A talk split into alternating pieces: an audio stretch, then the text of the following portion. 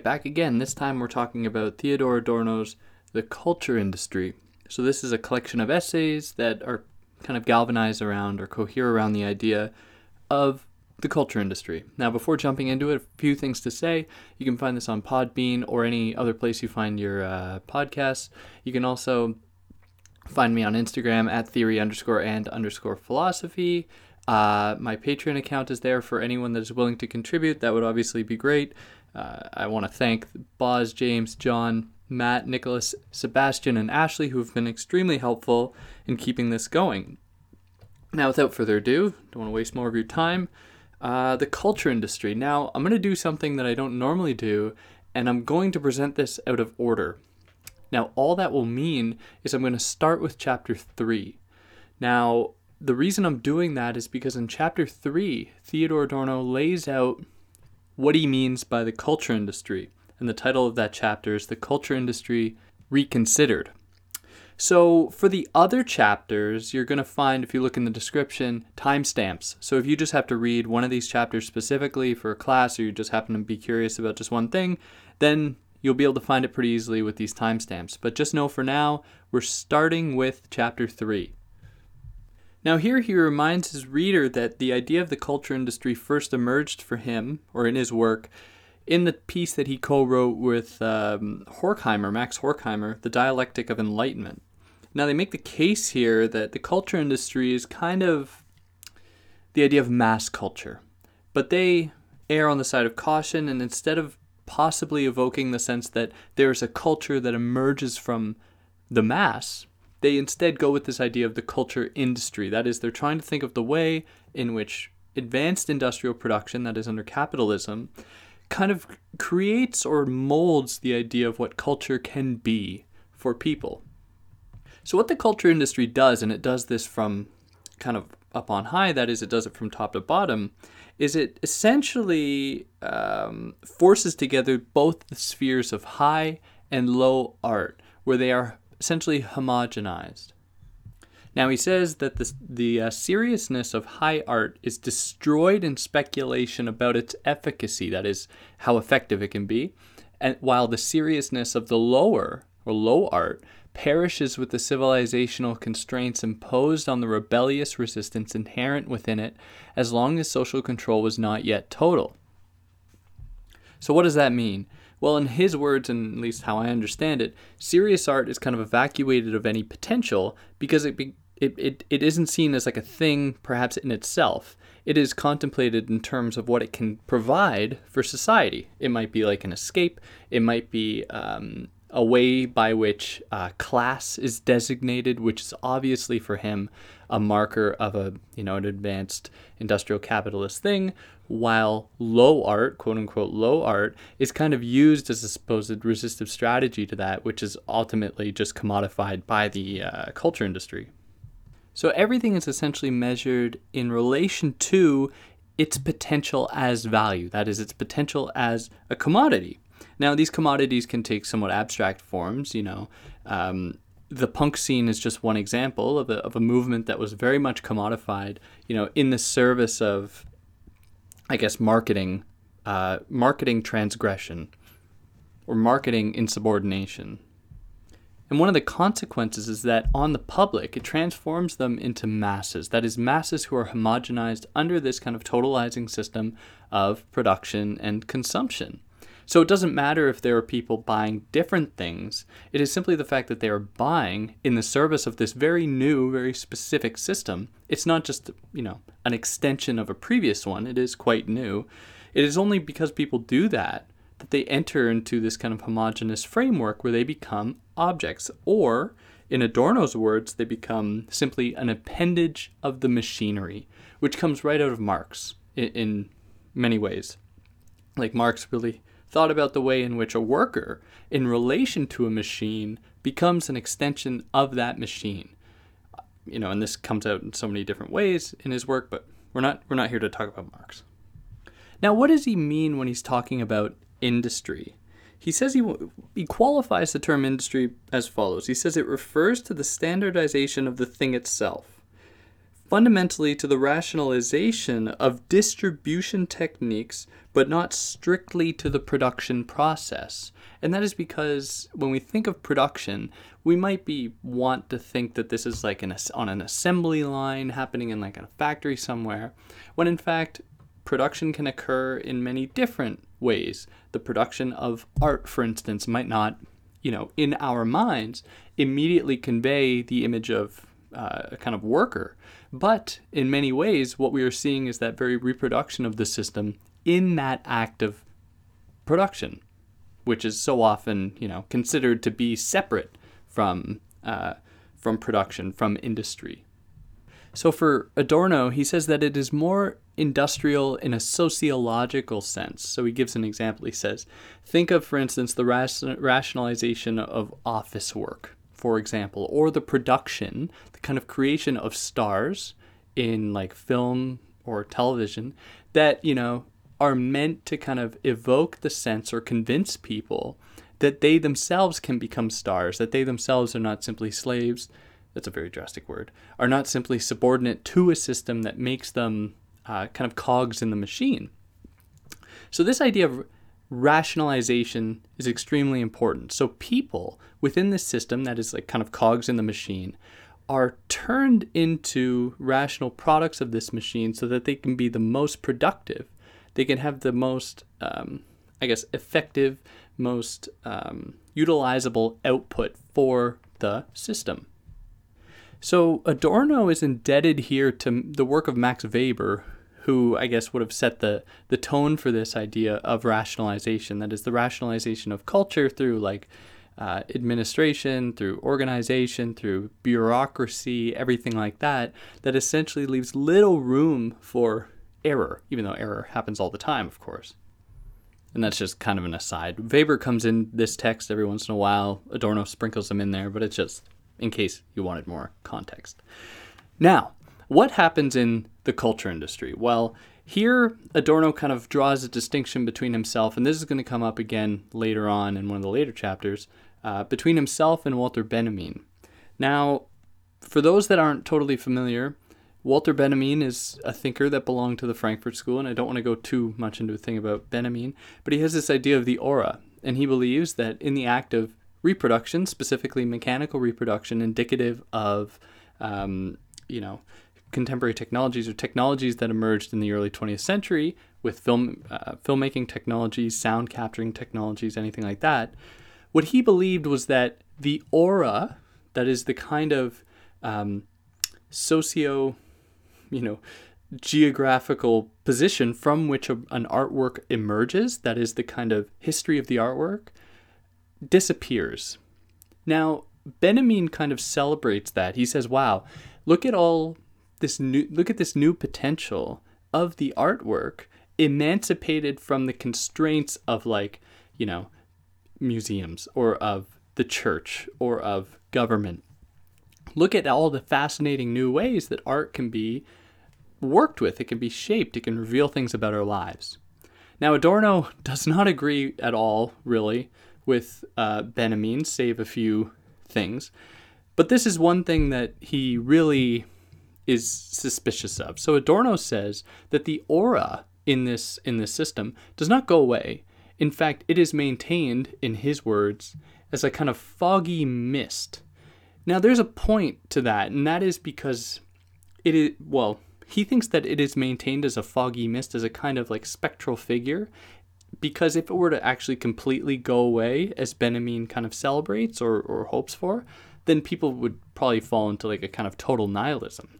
So Adorno says that the system is very effective at maintaining the idea that the aura is still there, maintaining the maintaining the idea that you know people can attain fulfillment, can attain um, a kind of possible transcendence within the system itself.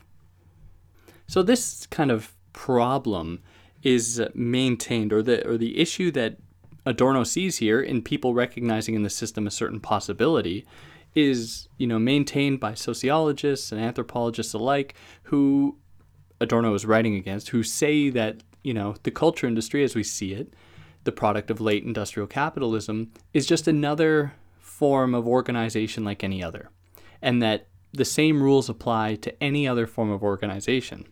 Now, Adorno says, no, this is something fundamentally new coming out of the Enlightenment, and we cannot just simply throw our hands in the air and say, well, we have to try to work with what we have.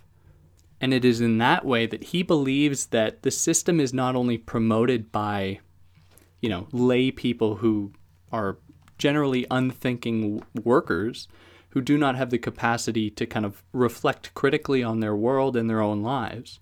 Adorno thinks that, you know, many intellectuals are participating in this very problem as well, in that they are contributing to the main maintenance of the system with their rhetoric.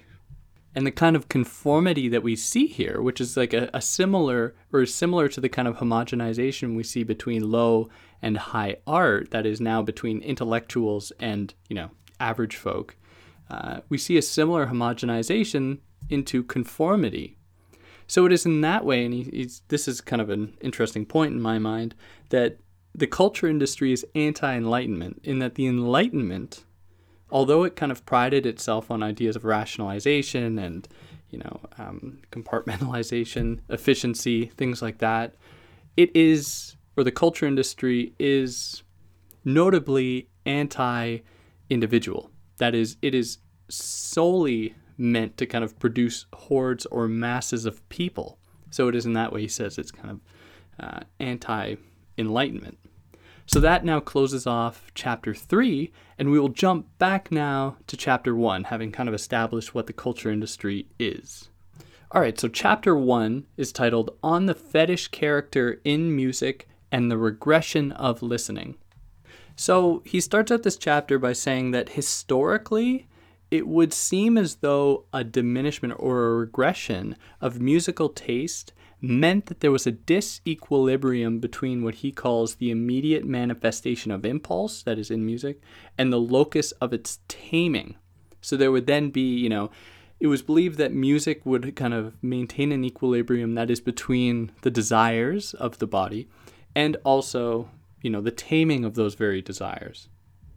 And he goes on a whole exposition about the way that, uh, you know, the Greek form of music, that is, how you know there are certain arbitrary distinctions drawn between different um, like tonal arrangements between like ionic and um, pentatonic and all these sorts of things but it's not all that important. What is important is that adorno says what we present what we find ourselves in today that is in the mid 20th century has nothing to do with taste as it has historically.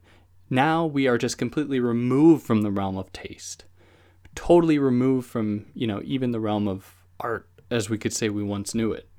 So what we have today instead of that is simply recognition, and this is a brutal blow that he delivers against the system. He says that we equate our recognition of something with having a certain um, liking for it. So we hear a song on the radio and we, we recognize it and we think that that is our liking it. So it's very uncritical. It doesn't reflect upon its liking of the thing. And this is very, very true uh, when, you know, if you interrogate anyone about their, their tastes, you will often find the, the conversation will simply regress into a kind of, well, I just like it. And that's just it. And we're kind of doomed in this way. So he says that to have or to claim to have a kind of value judgment is to fall prey to the idea that you can have a value judgment in this system, which he says is you, can't. You simply cannot. And because no one can actually have a, a, a voice in that way, then therefore people have lost the capacity to listen because they are not listening to anything meaningful, either on their radios or among the people that are engaging in that or kind of collectively listening to those things on the radio. So if, if then no one can listen, what we what we have is a reduction of all people to silence. Now I want to sketch uh, an image that I think many people will associate with, and that is having you know a relative, perhaps an older relative, who says like, "Oh well, music today isn't as good as it once was." You know, this kind of mythical uh, previous time, this kind of mythical era where music was great, and you know they might point to like the Beatles as just one simple example. as though there weren't a thousand other terrible, terrible bands at that time. But of course, we ignore that in favor of this broader point. Now, what this is doing is trying to justify that there was at one time a great period in music in the 20th century, which is just a kind of uh, trompe l'oeil. It's, uh, it's just a way to kind of trick us into thinking that there, you know, the system can be um, can deliver quality content when in fact it, it can't. And that is because for Adorno, and I think this is something that some critics of Adorno, mostly not really critics, people who just don't like Adorno, get wrong. So Adorno isn't leveling a judgment against the kinds of art produced, you know, at the time that he was writing this in the 20th century or so. Um, he's not saying that this art is like objectively worse than Bach, than Beethoven, than, you know, Mozart, whatever. What he is saying is that it falls within a system that doesn't actually appreciate the art. It instead only makes that art, in his words, serve a diversionary function. So it is in that way you cannot escape it. It is not the art itself, it's the intent behind it. It's the system in which it is located that makes any possible, you know, fruitful engagement with it impossible. So music that at one time would have been highly transgressive. Take, you know, uh, let's jump back to the Greeks again. Plato wrote pretty extensively in the Republic about certain forms of art that needed to be banned. One of them, that just off the top of my head, is like blasphemous art. So, art that would make a mockery of the gods. So, that was kind of setting up a template for what could be very easily transgressive art. Now, what we have today, and I keep saying today, although again, Adorno's only writing this in the mid 20th century or so, but in many ways the same ideas can apply. Uh, what we see today is the capitalist system actually incorporating negativity into itself. So, art that is seen as being transgressive, the example I gave earlier, like punk music, is internalized into the system and it becomes a matter of commodification, where to be uh, to belong to punk demands that you exist within the system in a certain capacity. You buy from the system in a certain capacity, even if it means that you're only buying in thrift shops. That already implies that these clothes have gone through a certain market system that prima facie makes them uh, kind of evacuates them of any kind of critical potential. And there was a time, even, and Adorno was very clear about this, when something as banal as the street ballad for him attacked the cultural privilege of the ruling class. Whereas now, today, that's not possible. So the distinctions between low and high art get all mixed in, and, and, and you know, they, they, they become a kind of, um, I guess, melange of you know different different kind of cultural effects and, and, and possibilities where on the radio you can go from one channel to the next. And in doing that you go from i don't know mariah carey to beethoven or even on the same channel you have um, you know beethoven's music finding its way into you know the kind of harmonic progressions or melodic progressions of some of the new pop songs like as though these things can just be thrown together now, I'm not saying that either one of these pieces of music is better than the other, but we are presented with something fundamentally new, and that is the kind of appropriation of these previous forms of music into the capitalist system, where at that time, you know, they were part of their own um, kind of oppressive system, one that Adorno is very critical of. That is the, you know, aristocratic bourgeois system that was obviously uh, foreclosed to almost everyone except the extremely rich. So Adorno wants to separate himself from many reactionaries out there who might see, you know, in contemporary music or, or you know, the emergence of pop music or anything like that, a regression. You know, they say like that is where music is regressing. For Adorno, he makes the case, or he just simply says that it is just as possible to make beautiful uh, music with a moderately good voice as it is on a moderately good piano. So he doesn't want to like lionize stars or like extreme talent. You know, he likes music and thinks music can be done with, you know, not the best equipment per se. It can be done even not not even with the most talent. And he says that there is a trend, there's a kind of tendency among certain reactionaries to, in the face of a kind of uh, progressing pop music scene, to continually be returning to a time, this mythical time I presented earlier, uh, prior to this pop scene, that, you know, was supposed to be the marker of kind of real music. So he says, the more modern technique of the violin bow progresses, the more it seems that the old instruments are treasured, which can be essentially said of the, of artists, where you know, instead of Ariana Grande, someone cites John Lennon as being a good um, a good musical artist, even though Ariana Grande is a ton of talent. So why does this all come about? What what forces this this shift instead of it just being a, a general abstract regression in musical quality? Adorno says that it is the very real shift in the capitalist system from an emphasis on use value to an emphasis on exchange value. Which says, you know, previously in some other systems, uh, not all of them, but the idea was that you satisfied your needs, whereas the kind of moniker of capitalism is that it creates needs. You know, it creates things that you then think you want, you then think you need. And this exchange provides an illusion of choice, a kind of freedom to be an individual. But this is just a kind of uh, illusory individuality, what is sometimes called pseudo individualization or individuation. So here, the, you know, despite the fact that the there are no longer any voices to be heard, everyone thinks that they are, you know, an expert. They have an opinion on the matter. They can share those thoughts and everyone is willing to hear them mostly, you know, in any kind of setting, it's mostly dudes shouting over everyone else, but they still feel themselves to have an opinion, which of course Adorno is very suspicious about, where he would say, How much of your opinion is an exact carbon copy of everyone else's around you?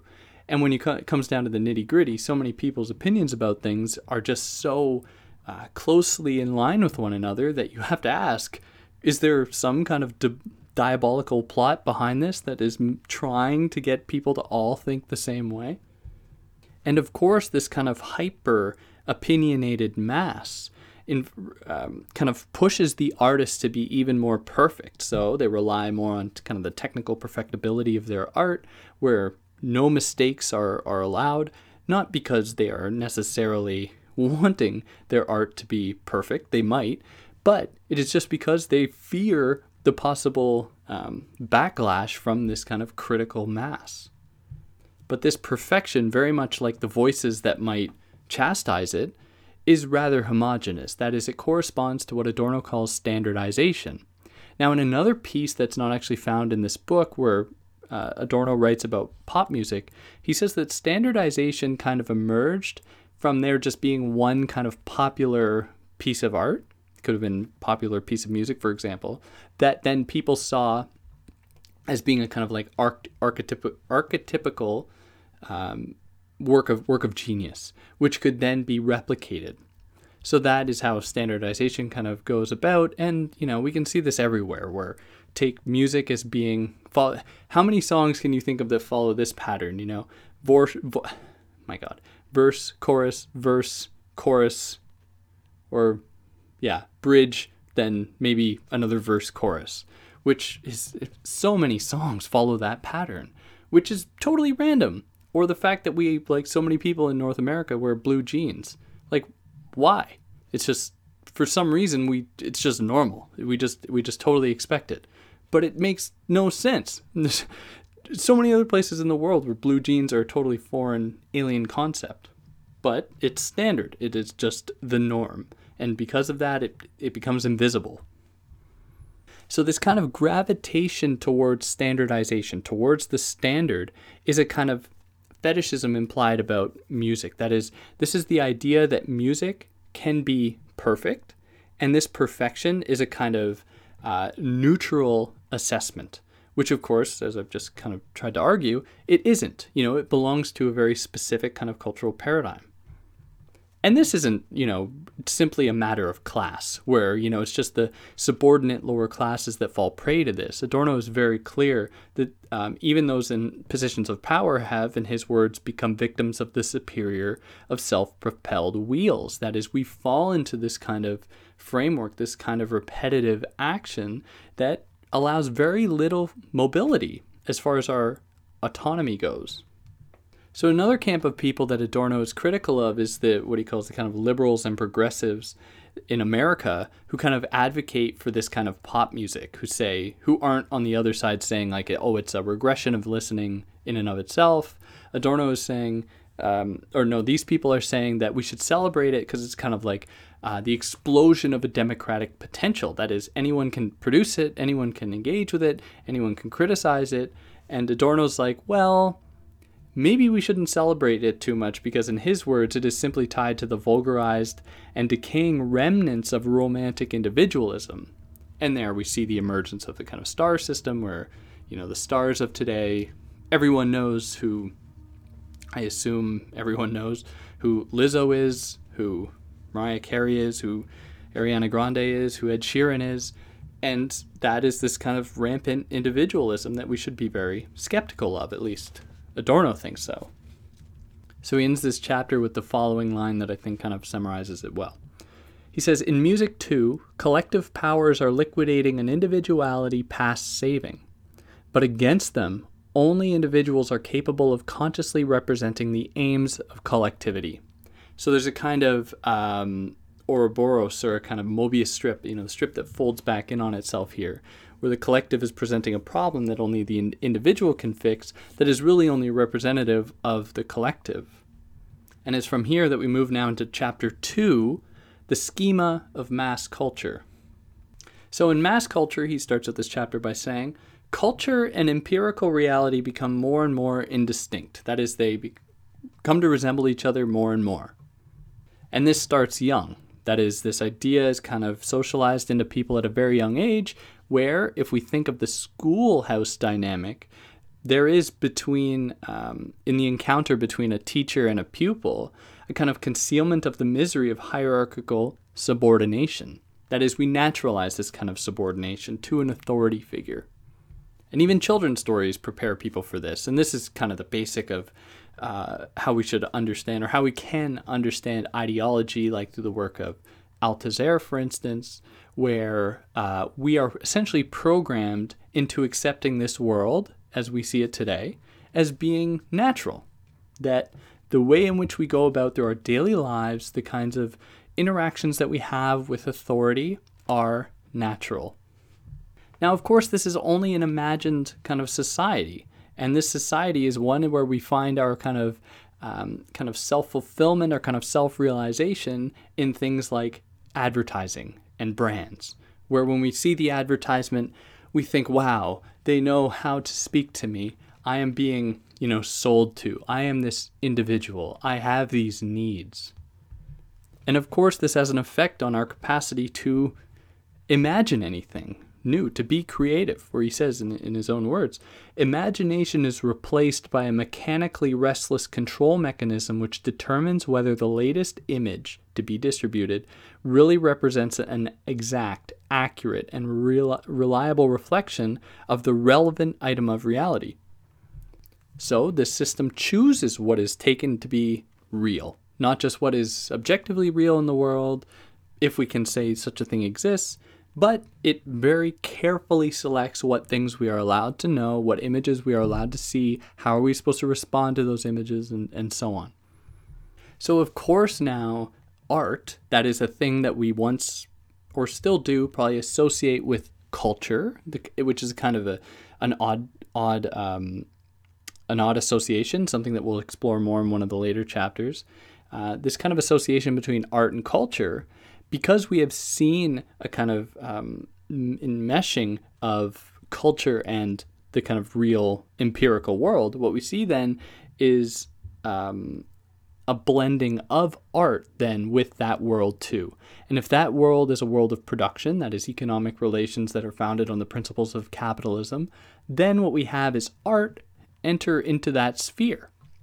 Now, Adorno doesn't want to say or kind of regress into a, a, a kind of romantic, starry eyed gaze into the past, where he could say, well, art was real, you know, previously, whereas now it's kind of taken away of all of its uh, kind of cultural merit.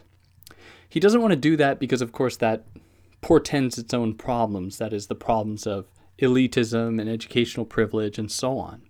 But he does say that there was a time when art actually represented, and this is where its potential kind of came from, it represented the alienation of the masses from art.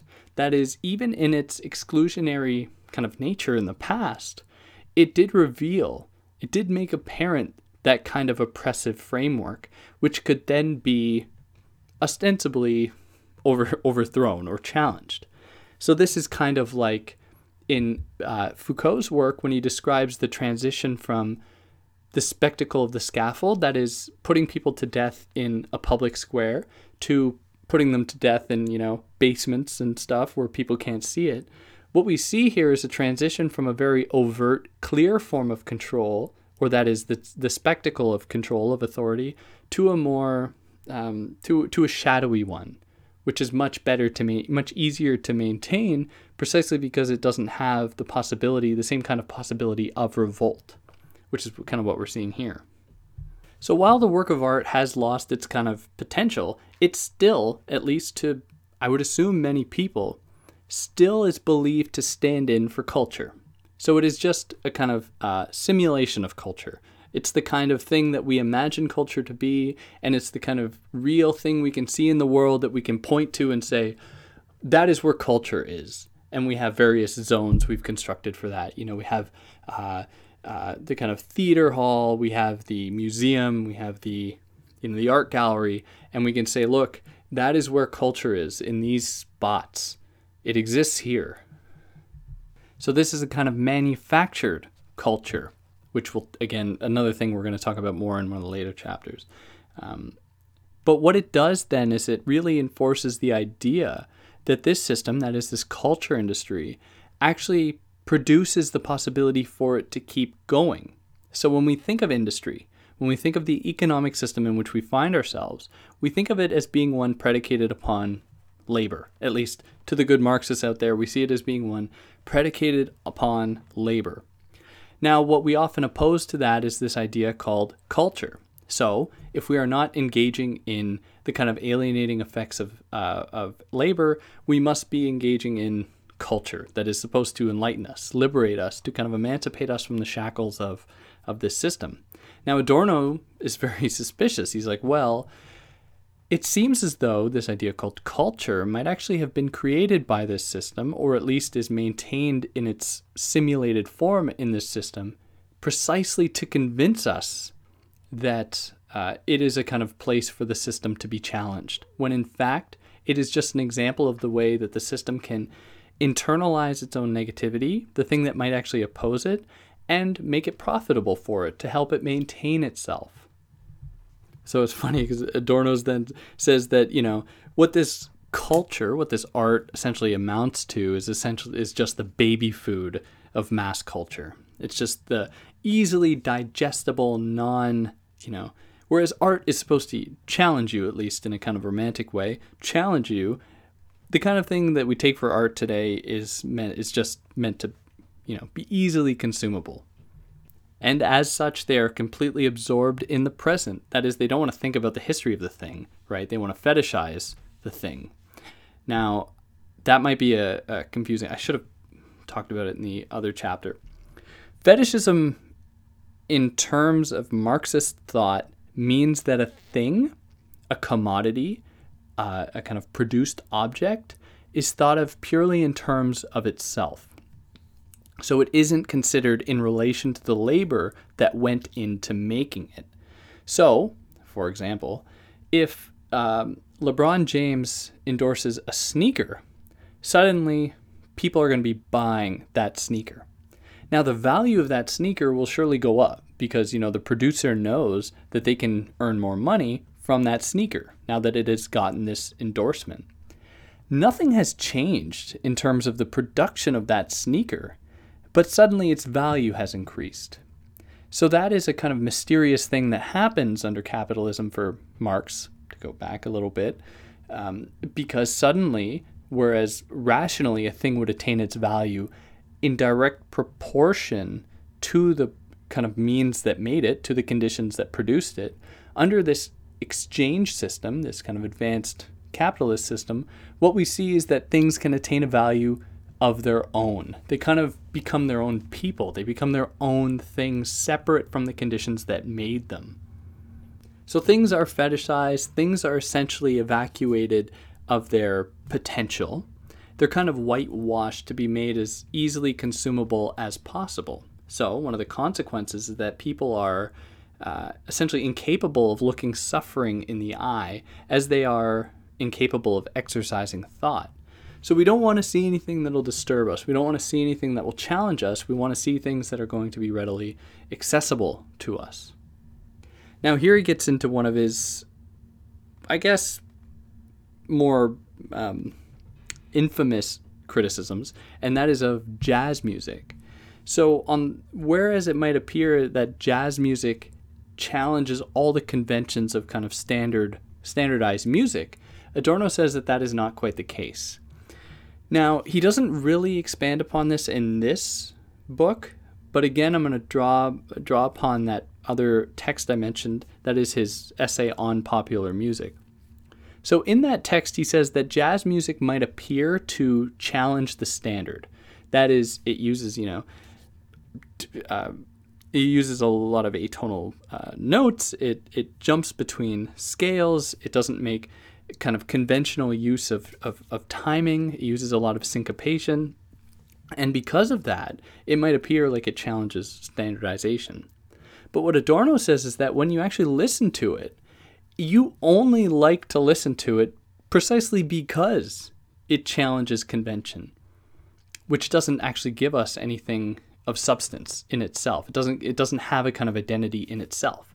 And he goes even so far as to say that every time in jazz music when you hear a note that kind of, you know, it's like a, an accidental uh, note that might, you know, be a, a, a diminished one or an augmented one that is outside of the scale, your ear doesn't hear it as a thing in itself. It, it your ear actually corrects that note, and it, the note only attains value in relation to the note it should have been. And that is because our ears are so accustomed to, you know, basic kind of uh, rhythmic and, and, and tonal um, structures of music that we have very little possibility to engage with a truly different form of music. So for him, the possibility of a kind of transgression of the standard, he's he's very skeptical of. So another thing is that jazz music, and this this criticism really applies to uh, any kind of cultural thing that he, in the time that he's writing. Uh, any one of its points can be substituted with any other in in that music. Whereas he, you know, and this is the distinction he makes between serious music and popular music or light music, where he says that light music can, you know, any one of its parts can be uh, supplanted with any other, can be tr- trans, um, can be um, trans, my God, substituted with any other, replaced with any other part, and the thing will still make sense. Whereas you couldn't do that with one of Bach's partitas, for example, at least in his mind. That is, there's a story being told that follows a very set framework, a very set kind of um, trajectory that, if thrown off course, would mean the whole thing crumbles. Whereas with this, what we find ourselves in with this uh, current system is that things can be kind of thrown into any like a kind of um, blender of possibilities and still come out and still be readily uh, welcomed by the public. And of course, then if we consider something like film or television, so we already know what's going to happen when we watch a film.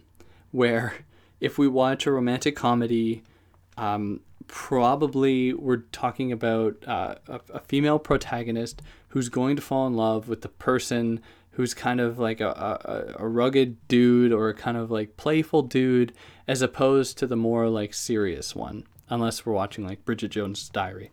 I guess Adorno was wrong. There are differences.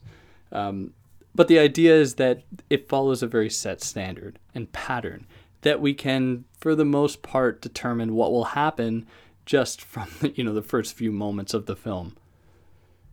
Now, like the consumers of these sorts of art, what we see is a is a heavy emphasis on the present.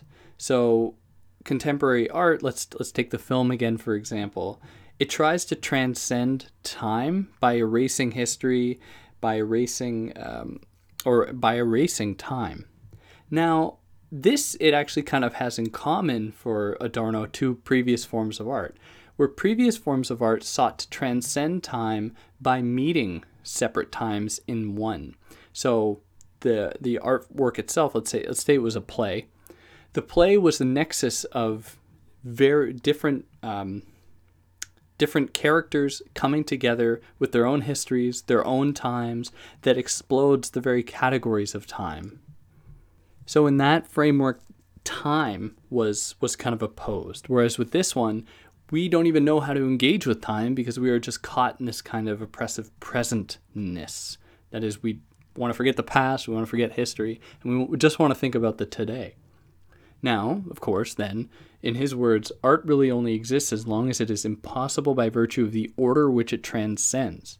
So, what that means is that art only becomes art by virtue of the fact that it opposes the dominant system, which, you know, this contemporary art, like film, is incapable of doing because of its kind of um, it's giving itself over, its kind of acquiescence with or to the system at hand.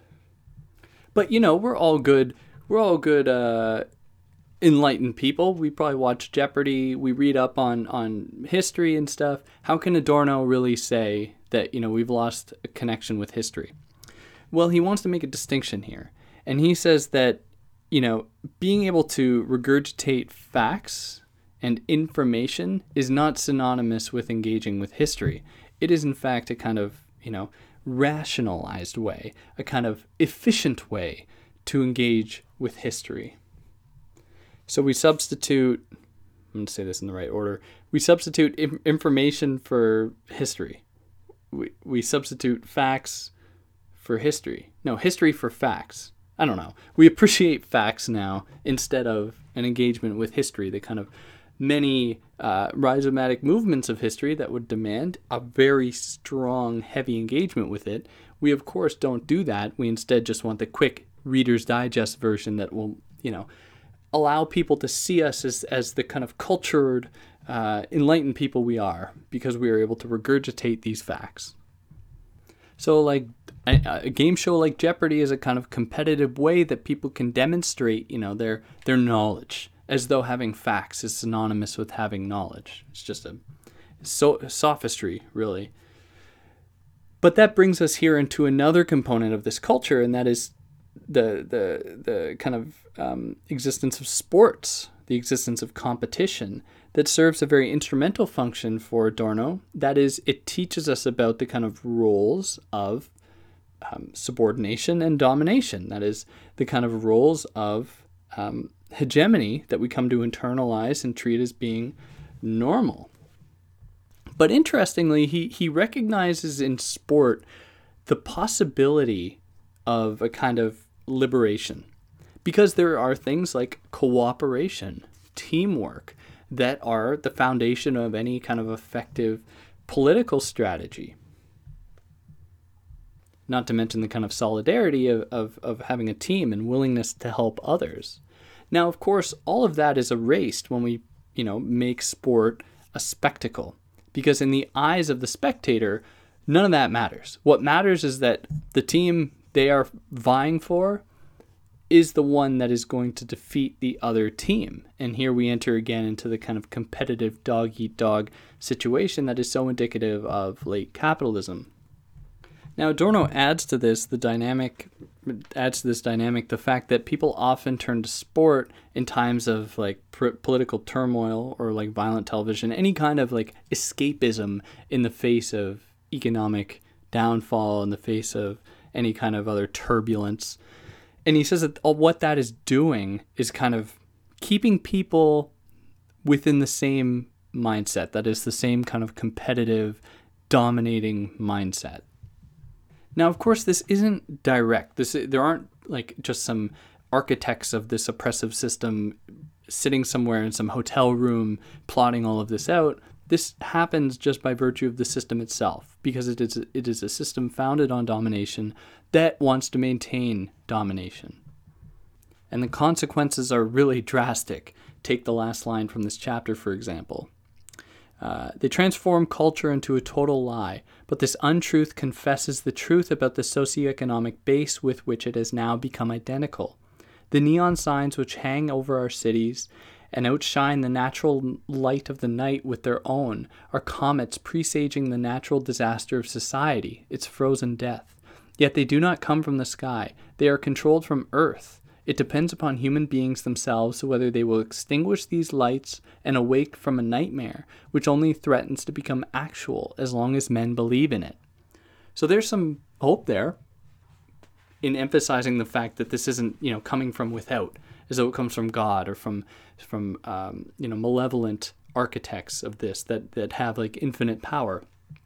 This in many ways comes down to you know our relations with each other our relations with ourselves, our relations with our labor, that if can if they can be undone, if they can be challenged, can open up, present new possibilities for us. And there, I'll close that one off now, that episode now, eh, having done the first three chapters. And from next time, we'll look at the rest of the book where the chapters are much shorter. Great. All right. So if you got something from this, it'd be great if you let me know. Leave a comment, like, share tell the world, subscribe, um, and then, yeah, I'll catch you next time. Peace out.